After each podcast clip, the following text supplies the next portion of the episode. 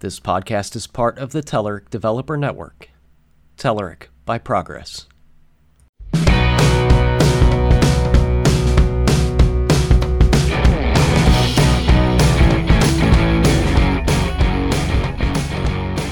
Hello and welcome to Eat Sleep Code, the official Telerik podcast. I'm your host Ed Charbonneau, and with me today is Eric Bouchard. How you doing, Eric? Doing good. Eric, you're uh, currently working at Solar City. Uh, why don't you give us a little rundown of, of what you're what you're doing there? Well, yeah, as you said, I'm working at Solar City. I think I've been on the con- uh, the podcast before and talked a little bit about you know the whole Solar City story, and everyone probably knows that anyway. Anyone who's a geek and knows a little bit about Tesla, Solar City, and SpaceX probably has a little bit idea of where these companies came from, but think the most exciting thing that's happened in the last, so since we've talked last, which is probably in the summer.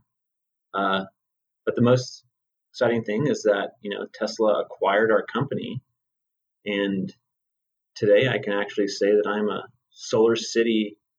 Uh, I'm a Solar City Tesla employee. so, uh, yeah, that's pretty cool. You know, uh, I had always told my boss that uh, you don't have to worry about me leaving Solar City unless I get a job at Tesla. So uh, he doesn't have to worry about me leaving ever. yeah. So a wholly owned subsidiary of Tesla Motors to be to be businessly yeah. accurate. yes, to be accurate. Yeah. Uh, so you know, I I, work basically uh, in in in the part of the company that deals with uh, internal line of business applications I like to work on rate plan and utility uh, stuff. So, you know, obviously you can assume that a company that puts solar panels on your roof and works with cool companies like Nest and Tesla that um, we have, you know, we definitely want to know all that we can about uh, all the utilities all over the country and what their rate plans are and how they take how we can take advantage of time of use for our customers. Uh, that's really big stuff. Uh, and you know, I think I think over the next few years, maybe even less, you're going to see lots of big changes in just how everyone in America gets their energy and how we fuel our cars and how we get around and maybe even be less dependent on on oil at some point in time. You know, that's that's yeah. pretty much why I work here too. Is that's, that's why I was so interested in working with these companies. Yeah, without getting too political, I mean, I think uh, regardless of what administration is in office and what you feel their um, their outlook on green technologies is going to be, I think it's undeniable that uh, the consumers themselves are looking more into green technology. So we're going to see more and more of uh, what your your company, uh, uh, Solar City and Tesla, is doing um, in regards to uh, cleaner energy and um, vehicles that run on electricity rather than fossil fuels and whatnot. Yeah, well, I think the most interesting thing that I think that you kind of pointed out there is that um, you can't stop with the momentum that's already going. It doesn't matter what uh, who's in office, whether it's a Democrat or a Republican. Um, it, it, I think it, it's like analogous to trying to, you know, a human trying to walk out and stop a moving train. You know, it might be a slow moving train, but it's it's moving and I think that there were even some news stories pretty recently that said that uh, solar energy is now on par at, or cheaper than what you can uh, get out of uh, oil. So at, at, this point, it doesn't.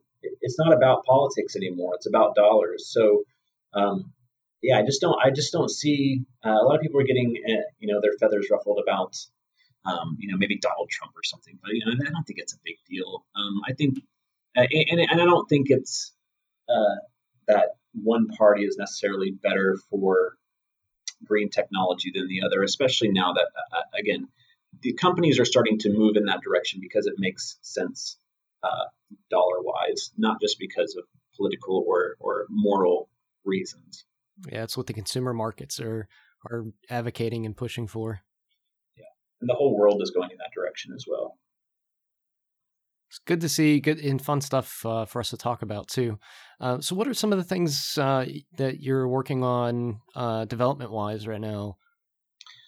I mean, mostly, uh, like I said, line of business applications. But you know, one of the departments that I work in, we we deal with a lot of legacy software and trying to transition that software over into more modern technologies. So um, we do work with a lot of Microsoft and .NET uh, applications. So you know, my day to day, I might uh, come in and work on a web forms application, which manages some you know utility rates or something. Uh, kind of work on syncing that data, but then maybe later I'm working on an MVC application. And maybe the next day I'm working on creating a new feature that I can write in uh, Aurelia or Angular or React and utilize a, a web API backend that's maybe an old old .NET web API or maybe it's a, a new .NET Core web API that I'm, I'm, building as you know something new. So kind of work all over the place uh, in in the ASP.NET stack and even on the front end stack. Uh, so I, I guess I, you could say I'm, I'm kind of full stack, but um, you know some of the bigger challenges we've had lately are definitely taking some of those legacy applications and uh, instead of kind of rewriting them, you know, refactoring them is kind of where we start at, so that we have business to maintain here. You can't just always rewrite everything. When you deal with smaller websites, as, as a freelancer, I used to be able to do that stuff, but working for a bigger company, I'm sure everyone knows that you got to kind of work with what you got. And uh, so, so yeah, but I, I'm, I'm able to keep keep myself abreast of all the new technology, and you know, I'm a big advocate of Aurelia and uh, Web API. I mean, those are if I could have have it my way, I'd, I'd, I'd work in those two technologies all day and have a little bit of back end, a little bit of front end work every day. So you find yourself uh, refactoring for uh, code cleanliness, or more to uh, update the applications and, and get those uh, refactored and, and, slowly migrated to newer systems. Yeah, I think um, Solar City. Uh, I think it's fair to say that at one point was a startup, and at another point became a big company. And I'm sure that anyone who's worked in a startup and anywhere, doesn't matter where you're from, um, knows that you know you start off with five or six devs and you're you're you're you're building an application and then maybe not unit testing all the time. Maybe do a little bit of unit testing here, but then you know Joe's over here and he's not doing any unit testing and and uh, the code kind of gets a little mangled at some point in time. So uh, eventually, when when systems start getting bigger, and then there's other parts of the system that are a lot newer. You know, there's that one little section of code that maybe um, just always worked, and then you want to go step into it and and um, maybe document the API so that you can switch it over to semantic versioning and realize that oh crap, I'm going to have a really hard time documenting this API just because of the way it's written. Uh, or, or maybe I want to write documentation for that API so some of the other departments can uh, see what's going on and, and, and know how to you know be able to walk up to that thing and figure out what they can get out of it. And um, so that is pretty much the reason why we're doing a lot of refactoring on some of our applications. Uh, and you know, a lot of other work that I'm doing is you know just learning how to properly build like a, a, a new web API and do as you know do as much automation as possible when it comes to documentation and versioning, uh, continuous integration, uh, and deployment. So, you know, that's where we all would like to get. And, you know, on some of the newer projects we start on, it's easy to get there. On then we got these legacy applications, which we got to kind of massage a little bit and, and uh, you know, untangle a little bit. So it, it's fun because you get to work on you get a little bit work on a little bit of everything. And you know, some people don't like that kind of work, but I really do. Um, and that's why I probably work in this department. Yeah, I think but, there's quite a few people out there in the developer industry that that work on smaller teams, and you know, you you mentioned a few things that cross over into other areas like DevOps and uh, stuff like that. So th- there's there's a lot of developers out there that wear a lot of hats these days. Absolutely, I've been wearing a few different hats lately. Um, most most recently, um, I don't know why, but they they asked if anyone wanted to be a Scrum Master, and for some reason I raised my hand and thought it would be easy because I was reading a Scrum book, and uh, so I gave up a little bit of developer duties to do that. But you know that that's that was an interesting uh, path that I've taken more recently, um, and I think it's it's helping me to understand how to write software better. So that's kind of one of the reasons that I that I did it. I knew that hey, I can get some project management skills here and uh, maybe understand how to organize our sprints better. You know, we, we, had been doing kind of half Scrum on our team and half Agile, and, and kind of said, listen, in order for us to get better productivity and you know monitor our velocity, we really need to start doing this the right way, and we need to have a you know an actual Scrum master and an actual project owner. So know, uh, a lot of our other teams were already doing it. Our team was just kind of uh, felt that we needed to kind of get up to their level. So yeah, that, that's that's been fun. Um, it's also been very uh, very complicated at the same time at being a developer and trying to do the, some of those Scrum Master duties and kind of manage the two and, and know how much time to spend on which ones. Uh, a lot of our other Scrum Masters here are not developers at all, so that's kind of challenging. Yeah, and you know, if you're looking at um, advancing your career, I mean, these are the types of things that uh, people take notice of. Uh, if you're the one that's sticking your neck out to learn uh, agile or or do some DevOps or uh, you know do something that's outside of your normal activities, it, it kind of uh, sheds some light on on you and uh, the importance that you play in yeah. the company. I was just talking to one of my developer buddies the other day, and I said, and he's he's actually a, a Scrum Master too. That's why we are talking to each other. And I said, you know, at the very least, I'm going to learn how to uh, manage some of our projects and manage, manage the time that we work on on our code and, and how we do it a little bit better. And it, it can't hurt your resume to put on there that you you were a Scrum Master for a period of time, or maybe uh, for a long time. Um, I feel like you know longevity at a company, uh, maybe a, a, Scrum Master or Agile methodologies, uh, project management, DevOps, all that kind of stuff.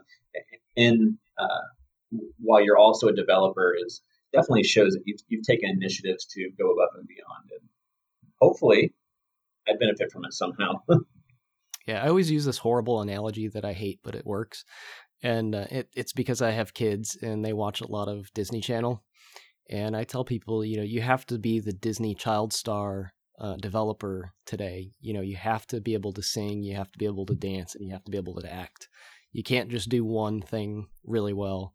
Sometimes you can, but you know, if you if you really want to get ahead these days, you kind of have to do more than one uh, thing and do those things well. So you have to get out there, whether it's it's writing a blog or doing some agile you have to do something outside of just write code. Absolutely. Uh, I, I, learned it all from john sonmez i read his book soft skills and uh, you know listened to all his videos and had him help me with my resume whenever i was trying to get a job. And you know one a couple of things i learned from that guy were you know get out there you know write a blog every week. Make sure you if you're not doing it every week, make sure you're putting out a story or, or a, blog post every month. Uh, get out to the meetups, um, take on additional responsibilities, uh, demand higher pay, all, all, this stuff. So yeah, um, and a lot of it is, you know, doing extra and and then uh, obviously making sure that you're getting paid for doing those extra things. So it's definitely helped my career out. And when you do those things, you get to work at fun companies that make uh, solar technologies and uh, electric cars and and cool gadgets like that, right? Absolutely. Yeah. So, what are the, some of the cool things you you guys have been um, have been doing lately? Um, you've been working with um, any uh, like solar tech that's that's been interesting to you? Know, mostly we leave the solar technology, actual you know gear technology up to the guys. Uh, got, we we uh, acquired a company a while back called Zep Solar, and those guys do most of that work. But you know, just since I since I've started working here, I definitely have learned a lot more about just how uh, utilities and power companies and rate plans work. And you know, at, at, first, it didn't seem like it was a very sexy job, but um, I think uh, when I started working doing some work with Nest, which Nest has a cool program called Time of Savings. If you if you uh, have a, a, Nest thermostat and you have uh, solar panels on your roof, and maybe you're a Solar City customer, um, I don't know if they work with any other solar companies, but we can take advantage of uh, knowing when those time of use rates change and help you to maybe alert you whenever you're running your air conditioner at a time that is uh, not optimal, or maybe you're going to be gone and you've got pets in your house and you want to, you know, keep things the right temperature and also maybe spend money at the right time and not the wrong time. Uh, we've been able to supply them with some data that helps them with that time of time of savings. You know, that's definitely something that that uh, they have out there and that we've helped out with, and probably one of the cooler things that I've worked on. Um, yeah, I, w- I wish I had more to talk about with with the with merging with Tesla and saying that I've worked on cool stuff with them, but you know, I, I really haven't. It's been business as usual since the merger, and uh, I think even if I if I had worked on something cool, probably wouldn't have been able to talk about it. But it, that's usually how it goes. but since I, you know, I've I've definitely learned a lot. Just I, you know, I lived in Florida before I moved out here to uh, Mountain View, and just living in this area and working for some of these companies, you start to learn a lot about all the different electric cars, and you definitely see them all over the place. Uh, people out here uh, have those types of vehicles, and they're they're very abundant. I've, I've gone other places since I've lived here. Um, I've been to Oklahoma City. I've been to uh, back to Florida, Orlando, Tampa, and you know I've definitely noticed that when you're outside of this area, there's kind of less electric cars, less solar, um, and it's interesting just how much you kind of pick up and learn from being out here. So that's that's really been exciting, and I've, I've a lot of the stuff that I know is just from being a geek, and you know I've, I've always kind of uh, looked into Elon Musk and Tesla, uh, Tesla and Solar City and, SpaceX, and try to follow these companies and learn as much as I can. And I, I, definitely was able to put some of that information to use working here and just just being knowledgeable of it all. So, yeah. There, there always seems to be something cool happening in that sector. Um, like I remember turning on um, a live stream a couple months ago and seeing the solar shingles thing. I thought that oh, was yeah. really neat. I was actually at that event. Um, it's Universal Studios in the back lot of Universal Studios, the same place where they film uh, I think Desperate Housewives. Uh, a couple of those shows, uh, Animal House. There's this there's a little back set there, and it's a whole row uh, of a road of houses. Uh, and basically, what happened is we showed up to the event, and I didn't even realize at first that all the houses had uh, solar panels on them, the, the solar shingles. I just wasn't. I, I knew about the technology. I knew, I knew what I was going to see, but for some reason, it just didn't hit you until you know Elon got up on stage and started talking about it and said, you know, by the way, all these houses uh, are outfitted with solar, and you kind of look around and you're like, wow, uh, you know, I, I didn't I didn't really notice.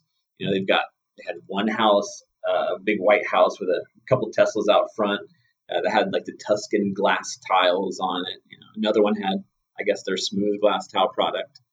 Uh, they kind of they just they took a car, uh, you know, the little cameras that. Uh, that's one thing you can see from watching is they they have the really cool universal cameras kind of sweeping through and taking pictures of all the houses. And the coolest one was this one house that had these slate glass tiles on it, and you would not have thought that these things were solar uh, solar cells and had solar cells in them. And he gets on stage and he kind of tilts it at a certain angle, and bam, you can see right through what looks like kind of chipped slate glass tile, and it's just it's just um, I don't know what the process they use for putting it. It's it's a dipping process that they dip the glass in, and, and forgive me for not remembering the name of this, but if anyone maybe uh, has ever had uh, like they, they, they, they dip guns and then they dip parts of cars in this stuff, and it's just a film that kind of sits over the glass and, uh, and, and it gives it the appearance of you know whatever you want. You can have like a logo on there, but they do this really cool slate glass tile uh, pattern, And yeah, you, you tilt the thing sideways, and bam, there's a little solar cell sitting right in the middle. And I'm assuming that these are all hooked up from underneath with, uh, uh, and and they go out to your inverter, and then got the, the power wall sitting right next to the inverter. Uh, so just everything you needed was in this presentation to kind of have an off the grid home, uh, or even better, you know, maybe you're taking advantage of time of use uh, rate plans, or uh, or you're you know getting solar during the day. And I think the big thing in the future will be that you can kind of at night use like one of those Tesla power walls to to power your home at night, so that you can uh, not have to draw power from the from the power company. Um, I don't know how close we are to, for that being a reality, but I know in some states already that that makes sense. And of course, it also makes sense if you are completely off the grid. So just totally cool stuff coming uh, uh, from from that presentation that I think in the next few years we're going to see a lot of people taking advantage of these uh, solar roofs, and it's it's going to be really cool to work here and be a part of it. It's really like interesting you mentioned that um, they did that at Universal Studios. Um, yeah. I'm like a, a, a, kind of a history geek, and it. I was just reading about this the other day because it's one of the things that I'm kind of uh, slightly obsessed with. Is um, this used to be Disney's uh, area of expertise? It's like picking up these uh, futuristic things and putting them on display. Yeah. And uh, Monsanto, the home of the future, to, right? Yeah, the the home of the future uh, in Disney, and it was an attraction um, it's funny to see the transition from you know Disney to uh, Universal Studios like that. But they they had a similar thing. Like it was this plastic house. Uh, for people of a newer generation that might not know about this, it was a plastic house that was um, created by Monsanto, and uh, they built this plastic house because plastic was a new thing, and um, they made pretty much everything in the house entirely of plastic. So all the dishware, the uh, fabrics for all the furniture, um, all of it. Just plastic here or there, and there was like something like 27 different types of plastic they used uh, to create the floors, ceilings, walls, the whole nine yards. And um, it, it eventually went out of style because uh, it, you know, plastic's not a new thing anymore. Uh, and they decided to tear it down. And it was supposed to be like a one day project to tear this thing down they got the wrecking ball out and swung it, and it bounced off. bounced off. And it took them two weeks to uh, actually disassemble it and, and take it down. Uh, but that attraction's gone, and, and you won't see that anymore at Disney. But it's it's funny to hear you know Universal Studios and other similar type of um, a venue. Uh, it reminds me of, and I don't know if you ever heard this, but there was a uh, now were you what what Disney are you talking about, or, or Orlando or over here in California? Uh, it was in California because the Orlando Disney didn't come about until I think sixty something, and okay, uh, that well, that was kind of old hat by the time the the Orlando Disney opened. What's interesting is that I lived in Orlando, South Orlando, and there was a, a on 192 in Kissimmee, as you would kind of head out to Disney World, there was this place called Xanadu Home of the Future.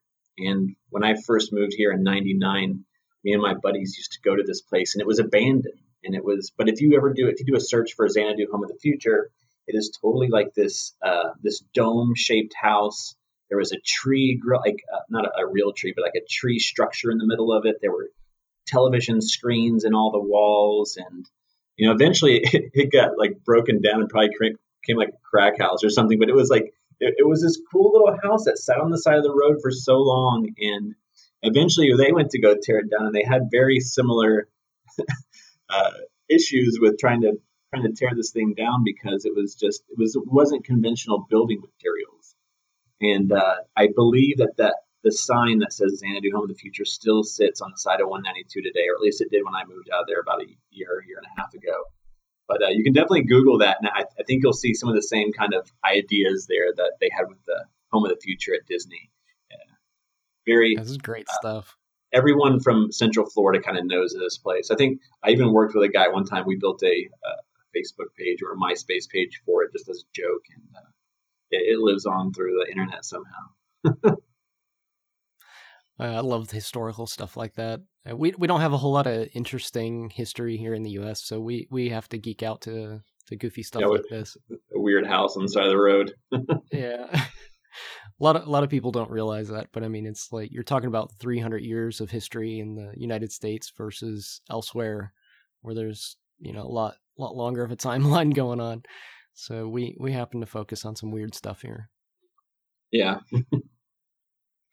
Oh man. Um. So you know we're talking about futuristic uh, stuff. Why don't we talk about some um some of these uh, self driving cars and and uh, you know electric cars and and things that uh, you know you may you may not be directly involved in, like you said, but uh, the company as a whole kind of has their their fingers and all. Well, I have stuff. attended. I attended some of the self. There's a, a lot of self-driving car uh, meetups around here, and I've attended a few of them just to sit and listen. I think one, the first one I went to was at Nissan. Nissan was hosting it. Just, just so interesting to sit around and, and, and listen to people talk about the technology, and it's mind-boggling where we're going to be in about a year from now. Um, and I'm not talking about just Tesla. I'm talking about now, now Tesla definitely uh, got a lot of the other car companies into doing this, and I, I feel like they've accelerated uh, our path to uh, sustainable uh, energy and driving and, and, and, self-driving and everything. But um, you know, Google has been doing it for a long time, or maybe I should say Waymo. I think that is when I watch the. I live in Mountain View, so I believe that Mountain View is the the most Google mapped and driven roads and uh, you know, they've got more 3D maps and uh, and Mountain View and Palo Alto than probably anywhere else in the world because that's kind of where Google's headquartered and where Tesla was headquartered. So, uh, but yeah, I, believe the cars have a, a, new logo on them now from Google that says Waymo. I think Waymo is their self-driving uh, sector of their company. But uh, I guess where I'm going with this is that you know just going to some of the meetups that you're only going to find here and in, in the Mountain View area and uh, kind of watching some of the technology that's happening. And, you know, I, I put a, a deposit down or I guess a reservation on the Model 3. I'm very excited about that. I mean, you know, who, who 10 years ago would have put, uh, you know, a deposit down on a car uh, as a placeholder for a car that they've never seen, never driven, uh, you know, a lot of people had, uh, you know, were putting those deposits or were, had their mind already made up before Tesla ever even did an unveil of those cars. I mean, it's just everything is so different now. So um, I'm yeah, just I mean, I'm so same, excited about where it's going. In the same regard, like when in history have people lined up around the block to buy a telephone? yeah, you know, that we we saw we started seeing that what back in 2005 ish. You know, just yeah, the. By, by, that time, it was already in full affect People waiting, uh, you know, lines going all the way around the store, waiting a day or two ahead. I believe that whenever they uh, started making the reservations available for Tesla, that there were people uh, line getting in line uh, a day and a half early, two days early to sit out and camp out in front of the stores. And I didn't do that. I, I watched the the presentation, and I think within a week I had put mine down. So yeah, I haven't quite uh, gone down the the path of um, reserving any electric cars, but I will say that I did uh, lease a car recently, and the only reason I leased versus actually purchasing a car, which is I normally do, is because it's just changing so rapidly. I couldn't see investing a ton of money into something that could potentially be obsolete in the next couple years. So I went and did a, a short lease instead, just to see you know, two, three years down the road, what are cars going to have equipped on them? Because, you know, there's the, the self driving stuff, there's, uh, you know, at the very least, brake assist is becoming pretty commonplace.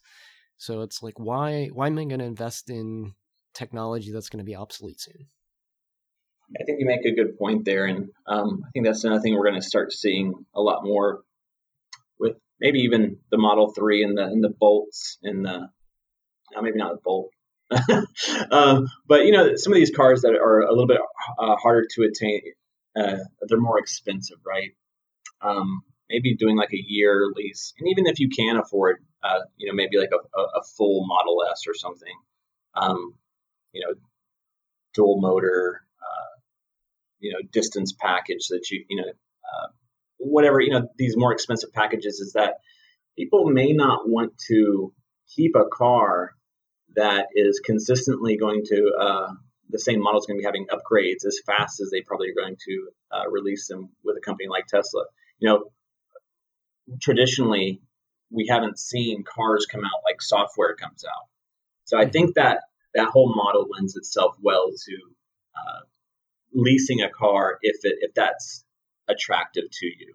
Um, and I think it's going to become attractive for more people than it has in the past for exactly the reasons that you stated there. You know, fear of your car being obsolete, uh, wanting to stay up on the newest technology. You know, why does everyone stand out in front of these stores for the iPhones when they come out? They want the newest uh, gadget. They want their phone to be the, the latest and greatest. And they, they typically take their older phones and give them to their kids or something, or sell them.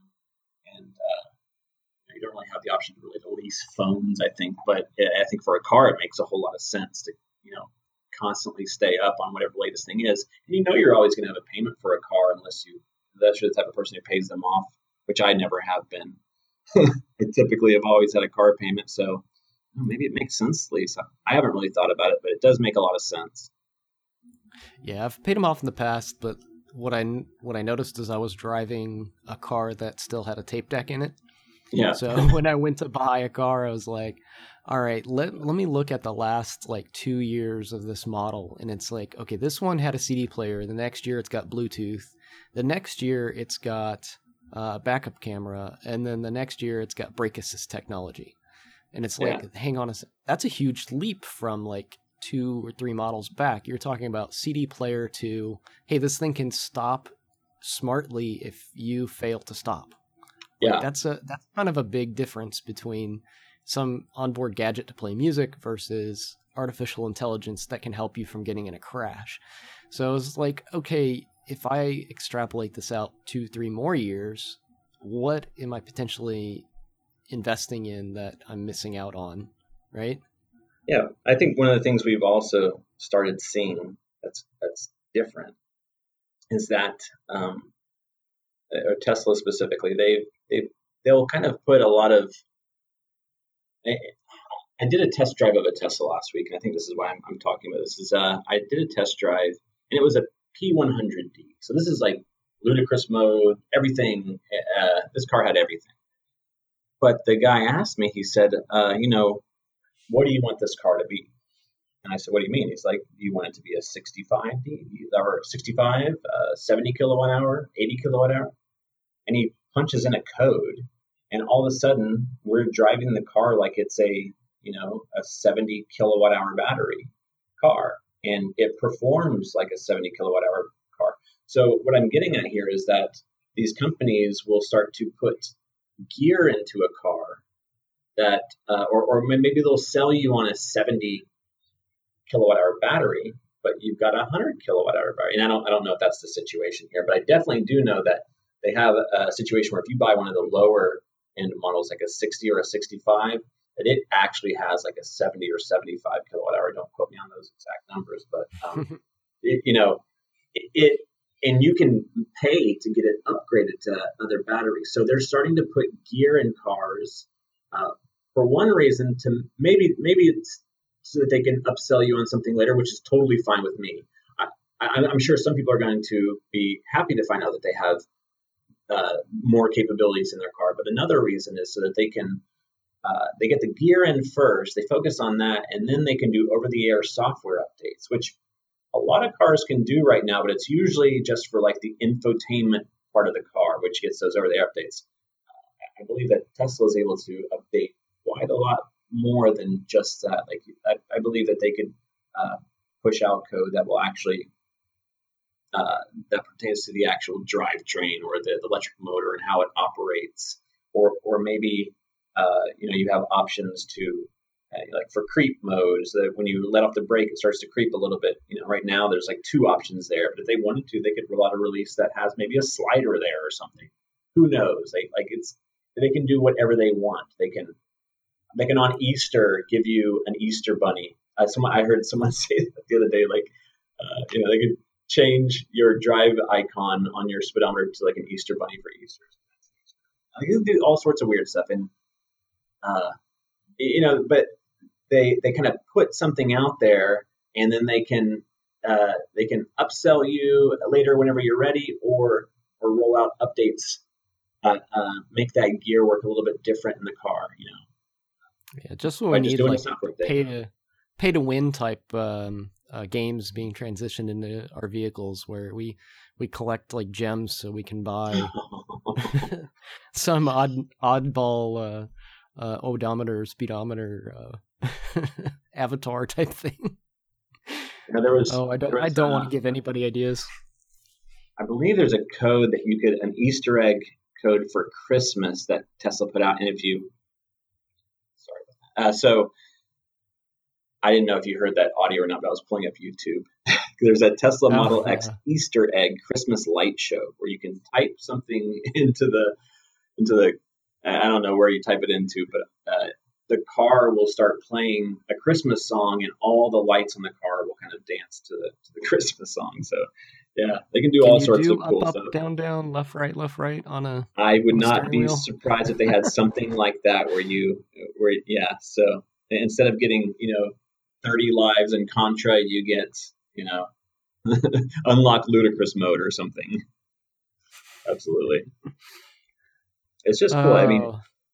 who, would have thought that all of this technology would be available in our cars? I mean, when we were little, we'd always we always thought that flying cars would be the thing, but instead, it's you know driving cars, cars that will drive themselves.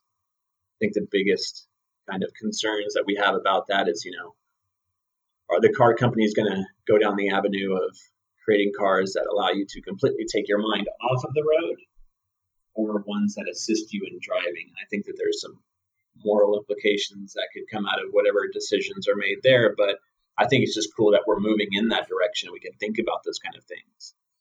Yeah. Possibly yeah, take a nap on the way to work. It would save a lot of uh, injuries, lives, etc. Um, I'm imagine imagine there's been one or more analysis done um, in the healthcare industry and uh, you know determining if this was even possible that we could go to self-driving cars what implications would it have on our healthcare system? How many resources would it free up? How many less people would be injured or, or killed each year?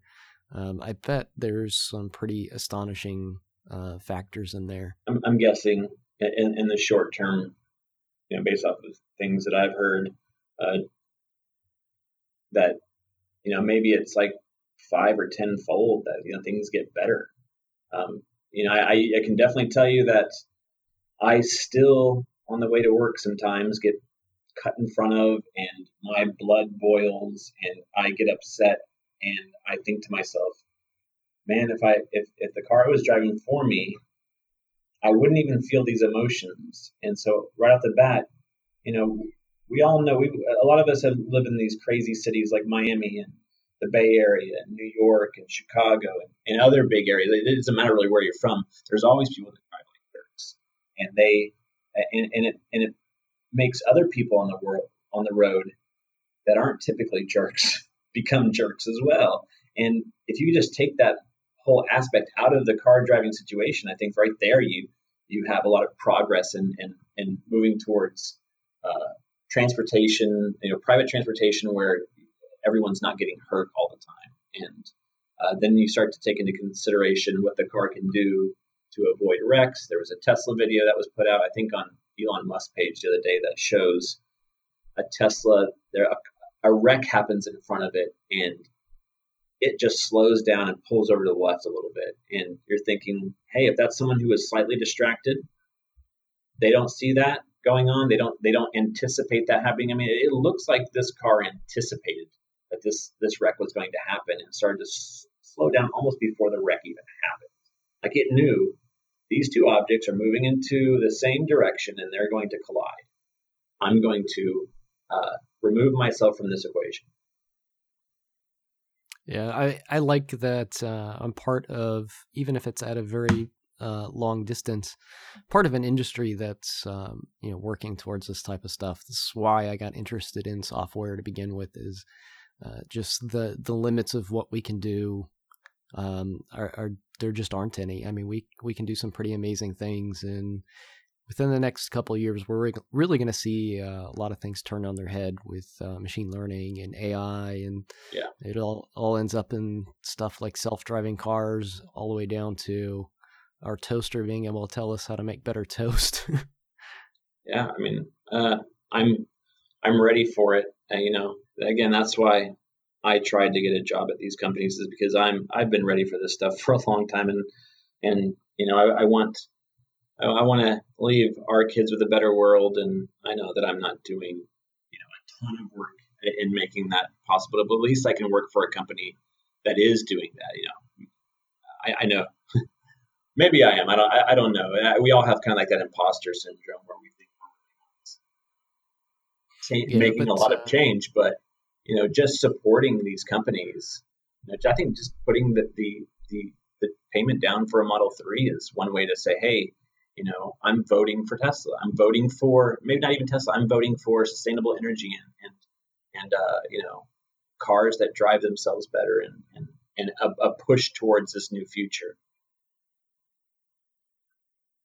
So, is there there anything coming up on your radar, Eric, that um, you're interested in, or events you're going to be going to, anything like that?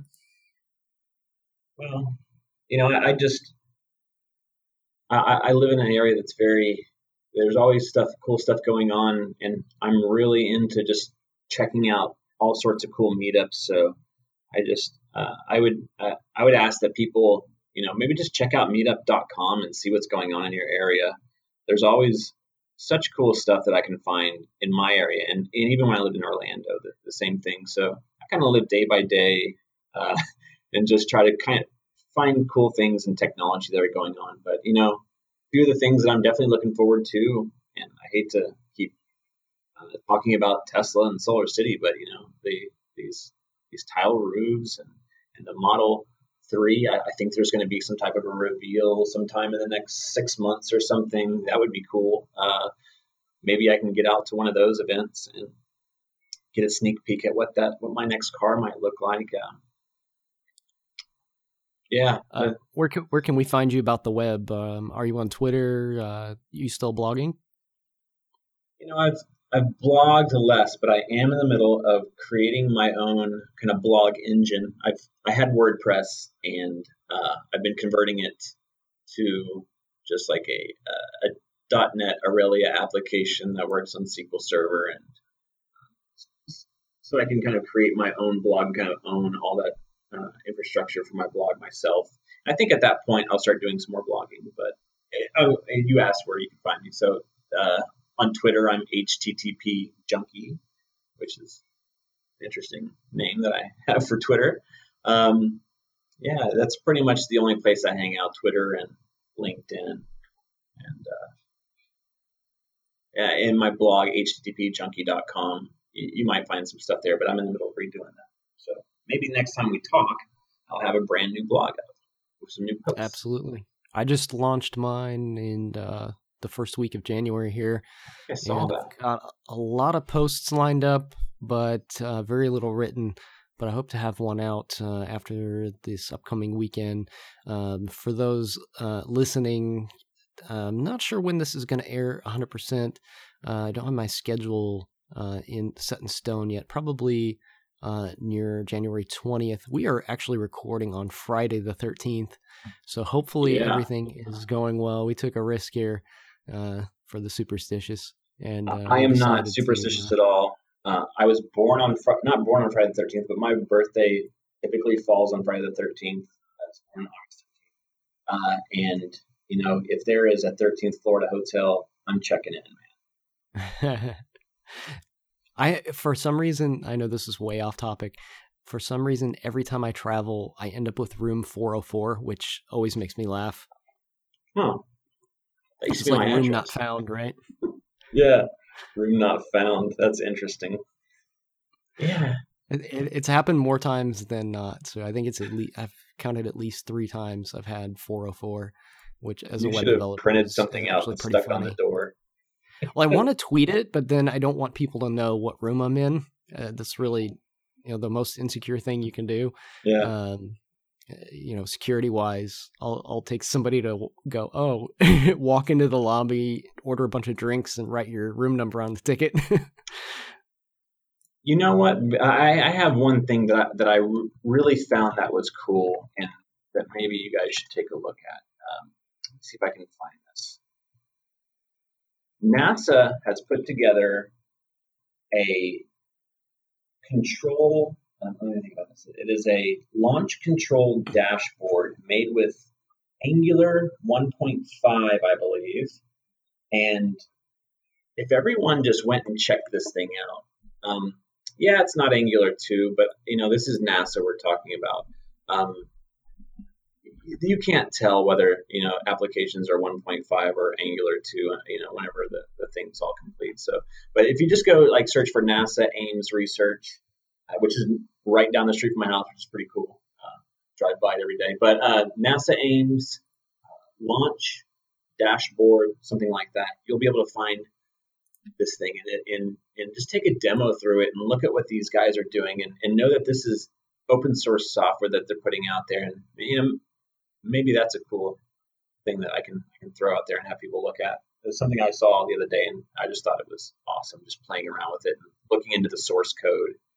And uh, it's also, you know, I don't use a lot of Angular 2. I, I was using Angular 1.5, so uh, getting in there and mo- moving around, I felt kind of at home. Uh, understood a lot of the code, but they don't use any external frameworks. I think, uh, and they've kind of taken Angular and kind of made it their own. Like kind of like how we used to do with Bootstrap, right? We, we, we take a version of Bootstrap and we just take all the Sass files, and kind of make our own custom framework and never worry about updating it again. They've, I think they've kind of done that with Angular, and it's, it's just so cool to see something like that come out of NASA. Yeah, I, I have a friend of mine um, who was recently, uh, he worked for us until very recently. Uh, Todd Motto, um, he decided to uh, go off on some new endeavors with his career, but he, did a cool uh, blog post that you would enjoy, and I'll share that with you and uh, put it in the show notes as well. Uh, it's on, on a similar, um, in similar regards. it's a uh, pro, um, it is a Tesla batter, battery charging calculator uh, that he built with Angular 2 reactive forms. So I think this is mimicking something that um, he saw online and rebuilt it using Angular as like a, a project to write a blog post about. Uh, so that's really cool and uh, fun to check out if you're interested in learning some Angular stuff. Absolutely, yeah. Todd's awesome, man. I mean, he, he's one of the guys who did the style guides along with John Papa, and uh, just, just really like everything that these guys do. So definitely shoot me over that link. I want, I want to take a look at that. Will do. Uh, we're gonna wrap things up and put well, we'll put everything in the show notes for you guys. And uh, thanks for listening. And we'll be back with another episode soon. We should be back with a Telerik Developer Digest after this. And um, we've got some great guests lined up for the year. So I hope you tune in. If you're a fan of the show, please share it. We could use all the ears we could get. Uh, it helps us uh, keep the show going. So make sure you share the podcast on Twitter, and uh, you can find us on iTunes and on SoundCloud. And you'll find all the show notes on developer.telerik.com. Eric, thanks a lot for stopping by to, to geek out with me and uh, talk about futuristic stuff. Anytime, man. Uh, it's always fun.